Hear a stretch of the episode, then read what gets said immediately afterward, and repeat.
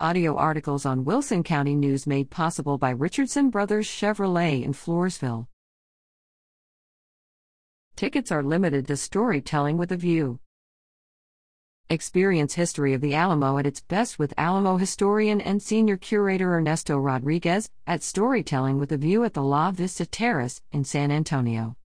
On Friday, July 15th, from 6 to 7:30 p.m., guests will be perched on the terrace directly across from the Shrine of Liberty, with a view of the Alamo Church, Long Barrack, and the boundaries of both the mission and the 1836 battlefield footprint, all while listening to its rich history. Tickets are $60 and go on sale Thursday, June 30th.